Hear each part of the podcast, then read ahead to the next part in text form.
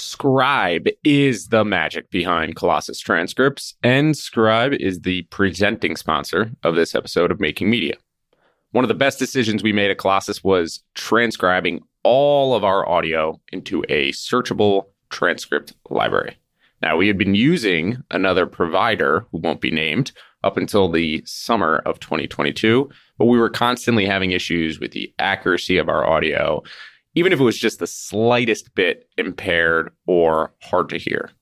Scribe has solved those problems and more. So whether it's training sessions that you're having, internal Q&As, or for media purposes like ours, the value of transcripts is huge and probably bigger than I even ever expected. And we're not alone. Scribe is the service that powers all of S&P Global, like Capital IQ, and their client list also includes our friends at Tegus. So go to joincolossus.com backslash scribe. That's S C R I B E. And you'll unlock 150 minutes of free transcription. Again, joincolossus.com backslash scribe to test their capabilities. Making Media tells the story of our media business, Colossus. If you aren't familiar with our platform, make sure to check out joincolossus.com. There you'll find our latest episodes across each of our shows the transcripts, supporting third party materials, and even some written content as well. So, whether you're an investor or an operator, we're out to create the content that we wish we had when we were in those exact roles. Invest Like the Best, Business Breakdowns, Web3 Breakdowns, and Founders each cover different angles of the ecosystem. And our special series like 50x and Return on India are targeting niche topics. Again, make sure to check out joincolossus.com for more on the platform. Let's do this. Welcome to Making Media. Humans are in an eternal quest for convenience. Save me time, make my life easier. my gosh, that was such a good start to an interview. All right, welcome back to Making Media. We have another episode where we will look inside Colossus. We are testing formats here, as you know. And what we're likely to do is gather the questions that you send us and do some type of regular cadence, whether that's monthly or quarterly, where we hit on all the follow ups and maybe questions you had about particular episodes, questions about our business. Some might call this a mailbag. We will simply make it an Inside Colossus Q&A episode. How does that sound to you, Dom? Perfect. Yeah, we had some honest feedback that our long intro to Doug's episode maybe wasn't the most interesting thing to listen to, and Doug's conversation was more interesting. We took that fully on board. We're now going to house these independently in episodes. So if you want to listen to them, great. We love to have you. If you don't, we also understand. They will be clearly marked inside Colossus. We'll kick it off with a topic on the data. I think we're going to try to just basically take this where it is more of the data and numbers up front and then more of the qualitative art behind the content on the back end of the episode. But there was this interesting debate going on Twitter over the past couple of days and honestly something that we've received a lot of questions about and that's ideal episode length. David from Acquired noted that there is actually a strong correlation between their most popular episodes being their longest episodes. You obviously see big podcasters like Joe Rogan, who frequently has three hour plus long episodes. Anything below three hours is on the shorter end. Before I share our data, do you have a strong view on episode length? Yeah, I've got a very strong view, and that is it should be as long as necessary, but no longer. Like a true artist. Yeah, exactly. A non answer. I do think it's worth noting anything over two hours, I think is impressive. I was on a breakdowns recording last week that went for two hours, 15 minutes, and I was wiped by the end of it. Three, four hours is pretty good going. But in terms of actual length, I'm not going to give you a straight answer. I just think until it becomes boring, you should just keep going. And I think we'll get into why. I think you tapped into something there in terms of your exhaustion level. If you put yourself on the other side of the table as a guest, when you're exhausted, you might be more likely to open up. So sometimes it takes a little while to break in and let go of your guard and really open up. And that's what those long episodes can be ideal for. But in terms of our numbers, actually, it supports what David was saying. A lot of our most popular episodes are actually our longest episodes. So Aswath Damodaran, our Invest Like the Best champion, has the second longest episode ever. He is our most popular episode ever. And there are quite a few in that top five category of longest episodes that show up on our top 10 list. So I think it's clear there in the interview format. But what's also interesting is actually translates over to business breakdowns as well, which is slightly different format. But you had several episodes which at the time were number one. So Formula One, UMG, the NFL breakdown, the Berkshire breakdown, all of these rank in the top five in terms of longest breakdowns. And at the time, they were number one in terms of most downloaded episodes. So it's clear that that does not seem to be a deterrent from people downloading the actual episodes.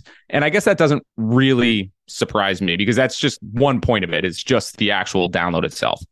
Yeah. I asked David this the other day on Twitter after he posted that comment. I said, how well does that correlate to your enjoyment in the prep for an episode?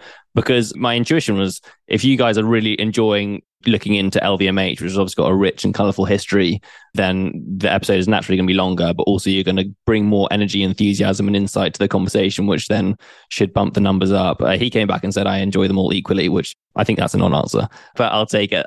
A proper politically correct answer. But I certainly feel it myself where there are certain businesses, and I put it more in the business breakdowns category, where I could go on forever talking about them. And some of them where I maybe can get a little more tired out. That can also be as a result of the guest as well. Have you actually ever heard of the rule of 41? I haven't. Talk to me. I don't know where it came from, but it has been mixed behind the scenes in podcast circles for some time, which is after 41 minutes, that's when you see the largest drop off of listeners. And I really should dig deeper in terms of where the source is for this.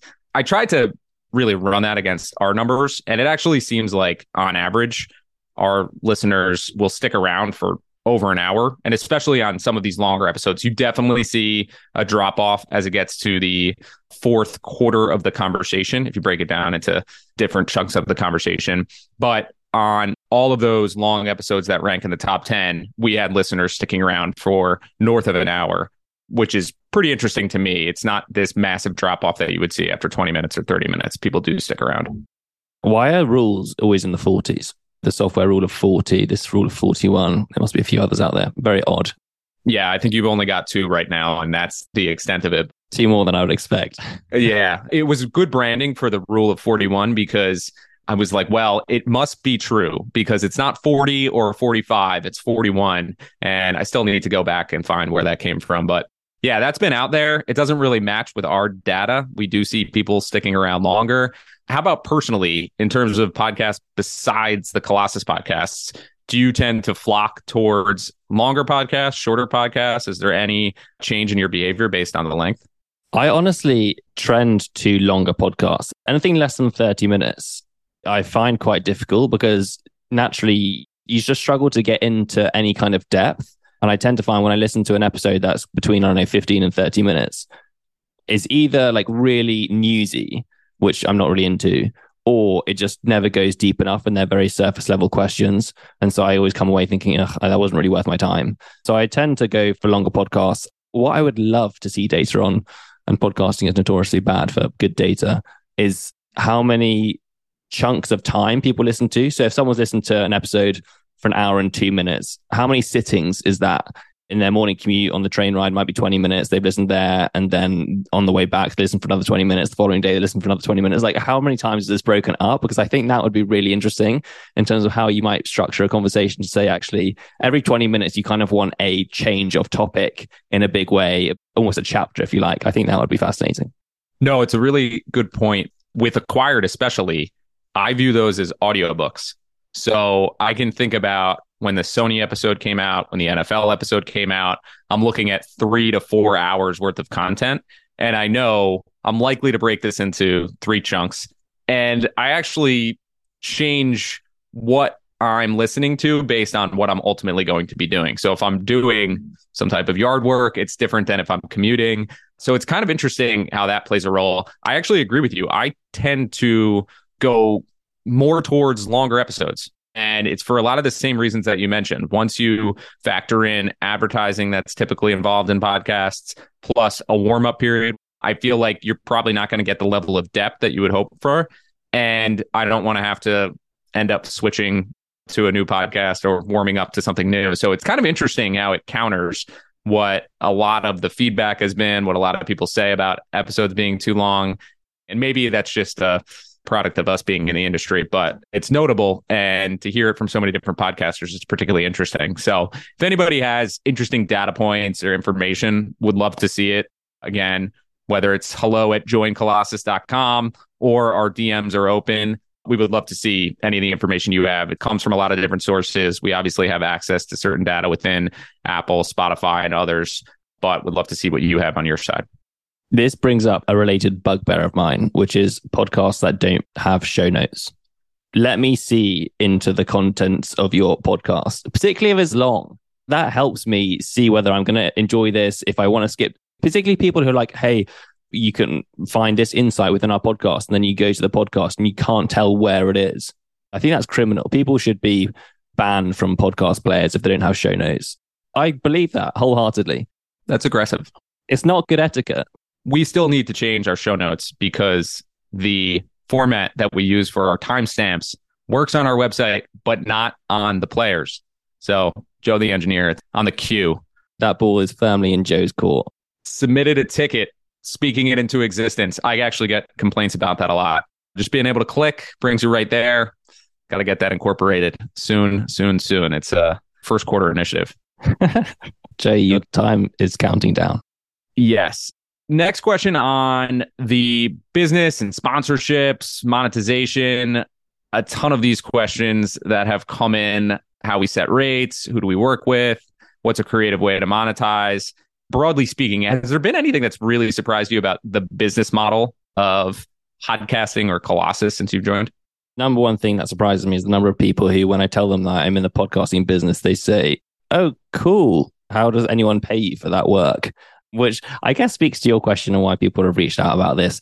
I think if I go a click deeper, what has surprised me, the different ways you can monetize a podcast, how difficult it is for subscription podcasts to grow versus subscriptions and other mediums like newsletters. And then if you have really compelling content, your ability to actually monetize that. And I think you can do it at a level far higher than I probably would have expected before. That would be my key takeaways. Yeah, I think that Sean Griffey episode we had, and Sean's been on several podcasts before talking about B2B media, which is to me another way of saying your listener might have access to a corporate card and represent a decision maker within an organization. You're making media for people who can make large purchases on the behalf of organizations. And I think that is a key difference in terms of monetization potential for certain podcasts versus for others, because the industry as a whole operates on traditional metrics. Per thousand downloads, you get X rate. And those rates, when you again use rules of thumb, on average $25. But that is just strictly for consumer driven purchases and consumer driven products. Once you start getting into more unique audiences where the purchase can be substantially higher, that cost or the price per subscription price per thousand downloads, if you want to translate it into those terms, gets significantly higher. So it's always about figuring out if there's a unique audience that you have that you can measure that you have that unique audience and doing that in different ways. So whether it's running surveys, having information on your website that can capture who the audience is and being able to message that to advertisers. I mean, it's certainly not easy. And then attribution for podcasts is notoriously hard. So the best companies build that into their sales workflow. How much can you really encourage that company to do that? I think if you want to see whether the campaign is performing well, it just can't be a link. It needs to be part of the sales conversation. Where did you hear about us? And I think that makes a big difference. So we've been creative in very limited ways, I would say. I'm not going to boast that we're very, very unique in terms of how we sell sponsorships, but we work with partners and try to get them exposure, not just through the podcast, but through our newsletter, which has substantial subscription. And then also on our website in different ways. And then you can get creative with the formats, whether it's ad reads, whether it's interviews, different things like that. We have not explored sponsored content other methods where you've heard A lot of our other guests talk about the way that they look to monetize that way, but that's other low hanging fruit.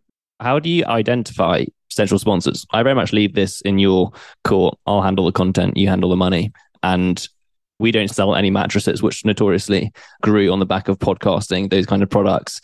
Do you have a list of people that you go out to when we're thinking about a new podcast or even existing ones? What's your strategy? Yeah, we do not sell saddles here.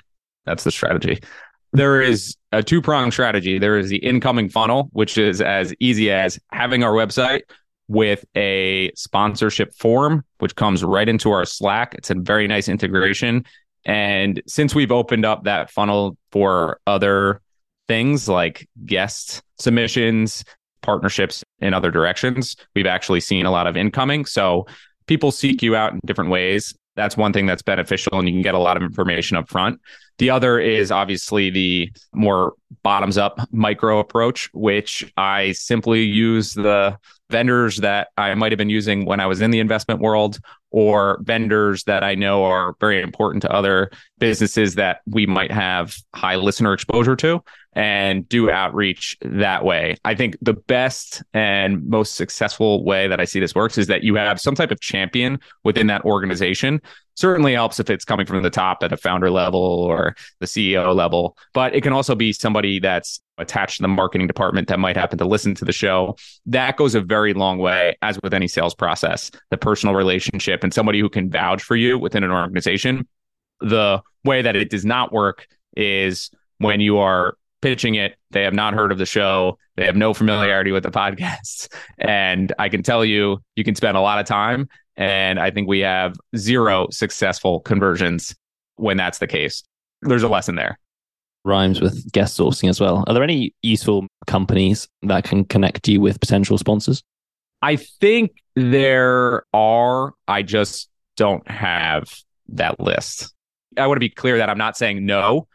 I think that there are definitely agencies, platforms, even something like Megaphone or Libsyn, they're starting to lean into advertising. And I think what I've seen on Spotify and how advertising is evolving on Spotify, the amount of experimentation, you could see where this is going. So I do think that it's something that's going to continue to get better, not just from the brokering of more bespoke contracts, but I think the digital experience will get better. I think programmatic advertising has a lot of negativity that swirls around it in terms of where your ads actually show up. But if you view it from the supply side and what can be possible, it's silly to say that the technology can't make it a better experience in terms of who you can expose yourself to in terms of the inventory that you have and who you might want to work with. So I do think you're going to see a lot of progression in that over the next two to three years. Yeah, it's a fair point. Do you think technology is going to do you out of a job in five to seven years? In terms of like at the moment, will programmatic ads become so good and the targeting good enough that you can monetize depending on your audience at a higher rate and be able to look through those things. And so we wouldn't need to necessarily go out and find long term partners. We could just put it on a platform like Spotify and they'll do the aggregation for us. Then they'll sell ads against it. They know exactly who our customers are. We won't need to worry about it. We'll just get paid at the end of the month. I think not. I think that the best opportunities always come from bespoke contracts illiquid transactions that can't be digitized. The quicker you move towards just making your content itself just this commodity that could be sold in a very digital way the faster you'll just give up any type of profit opportunity. I think people who can be creative about approaching partners where there really is going to be substantial roi and you can monetize just more intelligently i think it goes towards every business in terms of partnerships, deal making. If you can get into more illiquid type transactions and bespoke transactions, that's where there's more opportunity to create value on both sides, honestly. It's not just speaking for our own benefit. Is there anything in particular when you're talking to sponsors that is always like a recurring theme that they want to know other than just standard download metrics? It's who the demographics are of your audience. The level of detail that you have access to is really important. And you could tell them that we have the best investors in the world listening to us. We hear from them quite often. But if you can't capture that in an easy data snapshot, it makes it tougher for them to then bring it up the ladder. That's why having those champions in organizations makes such a huge difference. They can just believe it internally and they can make the decision themselves. I think it marries with what I'll use Sean Griffey again in that episode where they do have that layer of detail based on their website and the amount of information that they gather anytime someone subscribes, we are a step away from that layer of information. It requires a little bit more of a leap of faith when it comes to who the audience is or some type of familiarity with us and knowing that that is the truth based on the amount of conversations. Yeah. And then the other thing that surprised me, going back to your original question with this, is just how difficult it is to get paid sometimes. Obviously, you can set up a contract. I guess maybe that's the other thing to go into. Like, what do your contracts tend to look like? What are you trying to negotiate in those contracts? Is it long term deals, all that kind of stuff? And then the actual payment process, I think like most small businesses, receivables and payables um, are a key component of, of, of, of those businesses. You'd be surprised actually so many people have questions about this and then ask about other podcasts. And there's a lot of this information that's out there publicly, is what I would say. If you just click around on other websites, you will see other podcasters' information about audience size and monetization and what it costs and their payment terms. Historically, the agencies have controlled a lot of media budgets and they were middlemen for large organizations. So you didn't have the marketing arm necessarily in the organization or the marketing arm worked with these media agencies. And those media agencies were particularly tough in terms of payment terms. So even though the client might pay the agency in 2022, you might not see your money for months after the campaign is run and you're trying to collect it. And it's business. I think it is very much intentional, but it is frustrating. We try to make it clear up front there is going to be some deposit up front before we run our ads and i try to take it the same as the general contractor approach you always want to owe them it's a tricky thing and it's not always easy to execute on but our best partners are those that come in direct and that are willing to at least come to some type of agreement in terms of some type of deposit up front and then something paid as the show runs and it's tricky doesn't always work. And every contract is unique. You have people within those organizations that change hands. Many times the decision maker who approves something is not the same person that's running the finance department. So those are just natural things that come with the territory. But ideally you don't want to be in a situation where the working capital gets too skewed against you. Yeah, it makes total sense. One of the more interesting questions that I got and a lot of it revolves around audience growth but people often talk about the different artwork on our shows. And someone said do you think that has any impact? Do you think it helps with audience growth? No. I mean this is a really tough question. You didn't like the face that i just made did you? So here's what i would say. I don't think it helps with growth but it doesn't hurt. You can't launch a podcast without artwork. So if you're going to make artwork you may as well make it good and if you can make it bright and clear, then that is obviously helpful. And like most brands, you want to stand out in a sea of other brands. An interesting wrinkle with podcasting, particularly the platforms like Apple and Spotify, rather than them curate podcasts for their homepage and say, these are podcasts that we're recommending, you have to submit to them and then they review. In that stage, one of the key things that they say is make your artwork really bright and stand out. I guess if I were to roll back what I've just said, for them, clearly it does matter and clearly it helps with audience growth. But generally, I think it's a kind of a vanity thing. I think it's nice to have. Obviously, you want it to look nice and stand out, but do I think it helps with growth? Not really. For me, everything comes down to the quality of the conversation. Like without that and having a really strong, compelling conversation, everything else is kind of mute. It's a marginal thing. That's my answer. Thank you, Captain Obvious, for pointing that out. I was trying to view the artwork in a vacuum, isolating the variable. You can't. You can't do that. You can. I think you honestly can because there are certain things that artwork allows you to do. Does it help with audience growth? No, I don't think it helps with audience growth, but it can help with a few things. Brand recognition. So a lot of our invest like the best guests like that they have these characters that are made as part of the artwork, and those act as almost what I would call a badge. So if you have that, you can use that in a badge in different ways. We've seen people use it as their profile pictures. We've seen people submit it to different platforms and social media. So I think it's unique in that sense. I think you also have this element of artwork where it adds some type of substance to what you're doing. So it might get you attention where I've seen certain cover art and said to myself, oh, that looks interesting based on how it's presented to me. And I might give that a shot versus the four other podcasts. When I search for a specific term or a specific person, I might lean into one, honestly, based on the artwork. So I don't think it's that crazy. And then the third thing is I think it matters when you are running different experiments within the same feed. So if we were to take business breakdowns and run different series within the business breakdowns feed, we could easily label them with different artwork. And the best comparison is you see other podcast networks when they have particular shows dedicated to particular sports, they will use the same feed, but there's a different host on Mondays and Tuesdays, and those different hosts will have different podcast art to designate that. I think it helps categorize certain things and that can help differentiate within a feed. So, going back to your original point, I actually think that artwork does help in specific ways. Audience growth, no, but I think in terms of building a brand for yourself, I think it does make a difference. Yeah, but that wasn't the question. It helps with personality and brand. You're right.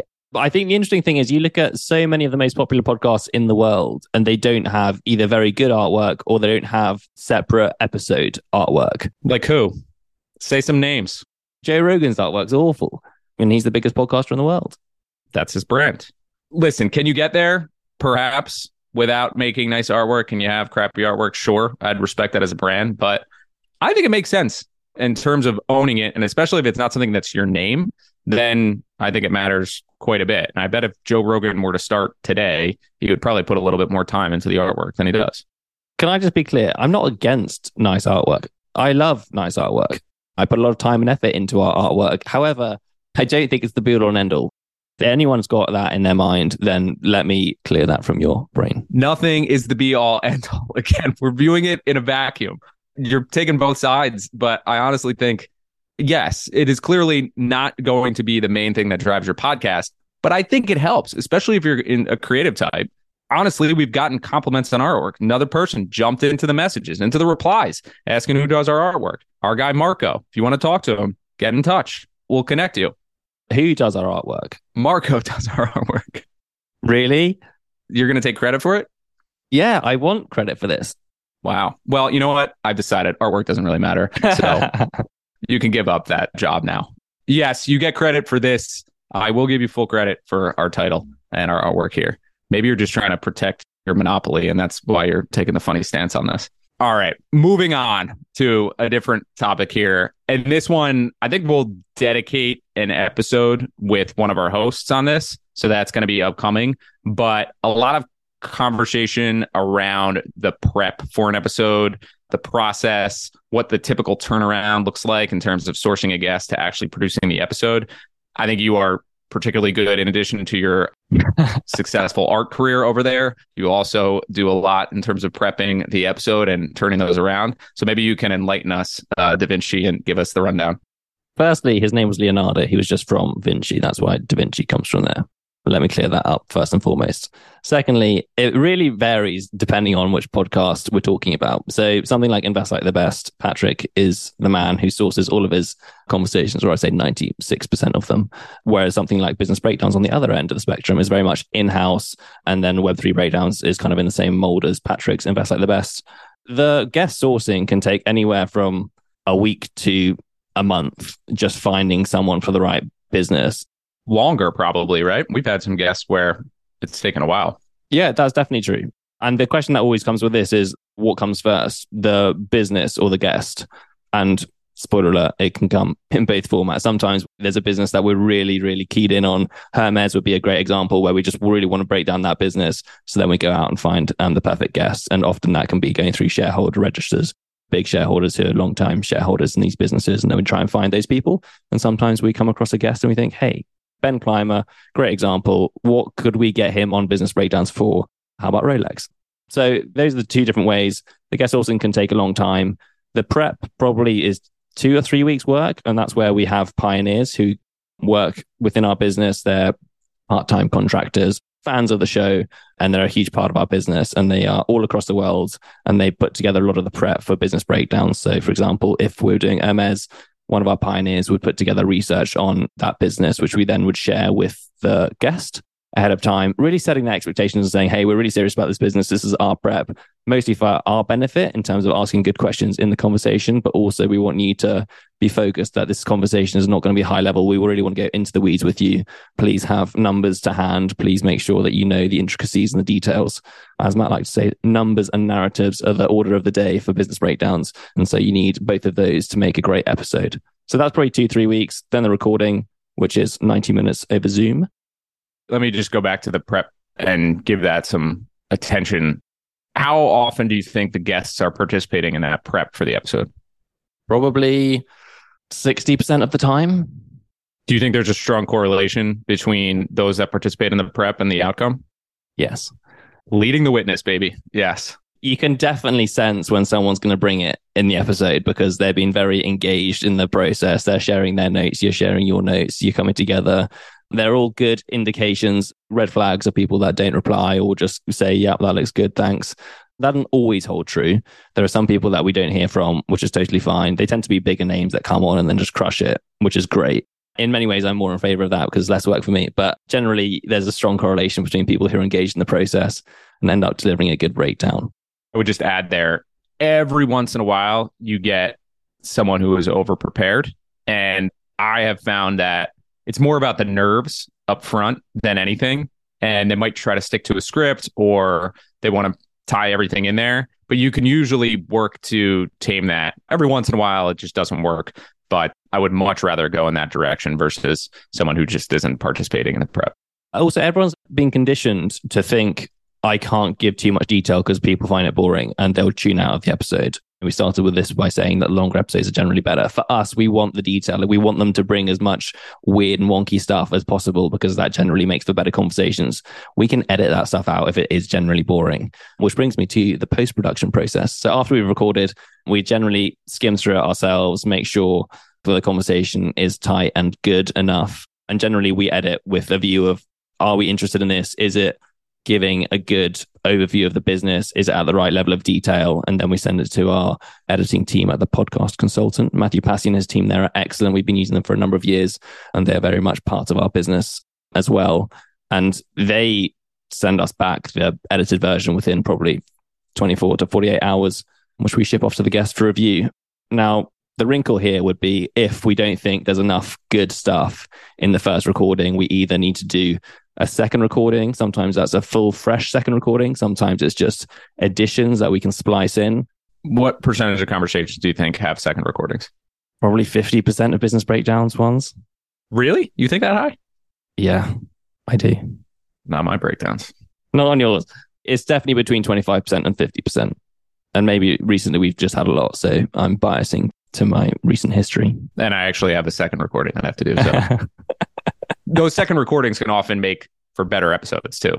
Yeah, you have to be really careful. So you need to be in the same setting as close to your mic as you were before, using the same mic, all that stuff. Because if you splice in a recording that sounds way off, it's really jarring. We've had a few of those. I won't point you to which episodes because whenever I listen to them, I cry a bit. Yeah. There's a funny thing actually with audiobooks, some really famous audiobooks that I've been listening to recently, where it is clear that is also what's happening, but it's these weird additions, like anecdotes at the end of sentences where I'm like, why the hell did this need to be added? The setting was clearly very different. The tone of voice was very different. It doesn't add anything to the actual book. And it makes me like scratch my head a lot. Yeah, you have to be careful because you can overwork these conversations. And if you do do extra recordings, generally good practice to do full questions and answers. Don't add sentences and I very much discourage people from doing that. Some guests, when they look at their transcript or they listen back, they're very specific about taking words out. Now, podcasts are not like written blogs or articles. People don't pore over every single word. They're probably listening at 1.2 to 1.5 times speed while doing something else. If someone messes up a sentence, that's not going to be an issue. There is more redundancy allowed in a podcast rather than the written word with the guest for review. So that's probably two to three days after recording. And then depending on our pipeline, if we don't have many episodes and we need to run it ASAP, then the guest can have anywhere from two to sometimes one day to review. We try and give them a week to review. That's good practice because they're busy. And then they come back to us with any edits that they need, generally from compliance standpoint. And then once they're good to go, we release. So I'd say probably the release is anywhere between a week to two weeks after their recording is generally when we're releasing their episode. How many episodes in inventory do we typically have? a couple, probably. A couple of produced ones. Never as many as we would like. Yeah, it's the nature of the beast. So in December, we had maybe like five or six, which was unprecedented for business breakdowns. And at the moment, actually, we've got quite a few invest like the best. The problem is, and this is just human nature, and I'm very much the problem here. When we have a lot in the hopper, my mind goes to doing other things rather than guest sourcing, which naturally deteriorates the hopper and means that we don't have new conversations coming up, and then I get in a pickle. Awesome. Well, I think that was a very good breakdown of the process. That was all I had in terms of main questions that were reoccurring and coming in. We are testing some new things. We might make a platform change. So we're looking at potentially using a new podcast host. That is upcoming. We also have some other stuff going on behind the scenes, which we might share about the business. As always, to the extent that you have questions, send them our way. Anything else from your side that you would highlight? Just going back very, very quickly to the process. Every now and again, we do have to tell guests that we won't be using their recording, which is a very painful thing for us and for them. I appreciate a lot of time has gone into it on both sides. Not a nice thing to do. If anyone has any tips on how to let people down more gently, still haven't found the right format or the right words to say. So if you've got that kind of advice, then please let me know. We won't not do it because I don't know how to send the email. We will do it. It just generally not a pleasant thing to do. That has been actually the most common thing that we have gotten asked about since we mentioned that with the Patrick episode. People were surprised to hear that. People had a lot of questions about how we do it. It changed the thinking on their side of things in terms of what they should potentially do in the future. And the only thing that I would add is we typically give a second opportunity to record, particularly if it's a business breakdown. We typically explain exactly why we think it's not a good fit. And oftentimes it's also to protect them. We know how our audience could be in terms of certain episodes and how they might be perceived or certain things like that. So we try to make sure that it's a positive reflection on both sides of it. But yes, that has been a very common piece of intrigue and feedback coming back our way. So no major surprise there yeah, it's never fun, never easy. Definitely. Just don't not do it. That's my advice. Meaning don't run the show. Yeah. Yeah. I think that's right. I think we've generally felt like that was the right decision. 100%. Awesome. Well, thank you very much, Dom. We got a couple of fun interviews coming up on more of the journalist side of things. So I have this very interesting thing that's playing out in my head where you see either incumbent media or people as part of bigger media organizations, either trying to go independent on their own, sticking with those organizations. So there's a lot to explore there. I think a lot of that comes as like a follow on from the Doug DeMuro conversation and seeing the pivots that he's made over time. Lots of interesting stuff behind the scenes. Doug was our biggest episode after four days. That was north of 1,300 downloads, I think. So on pace to be fairly big in the first week. Numbers continue to grow, so thank you for spreading the good word. We got more fun stuff in the coming months, so stay tuned as always. Thank you for joining Making Media.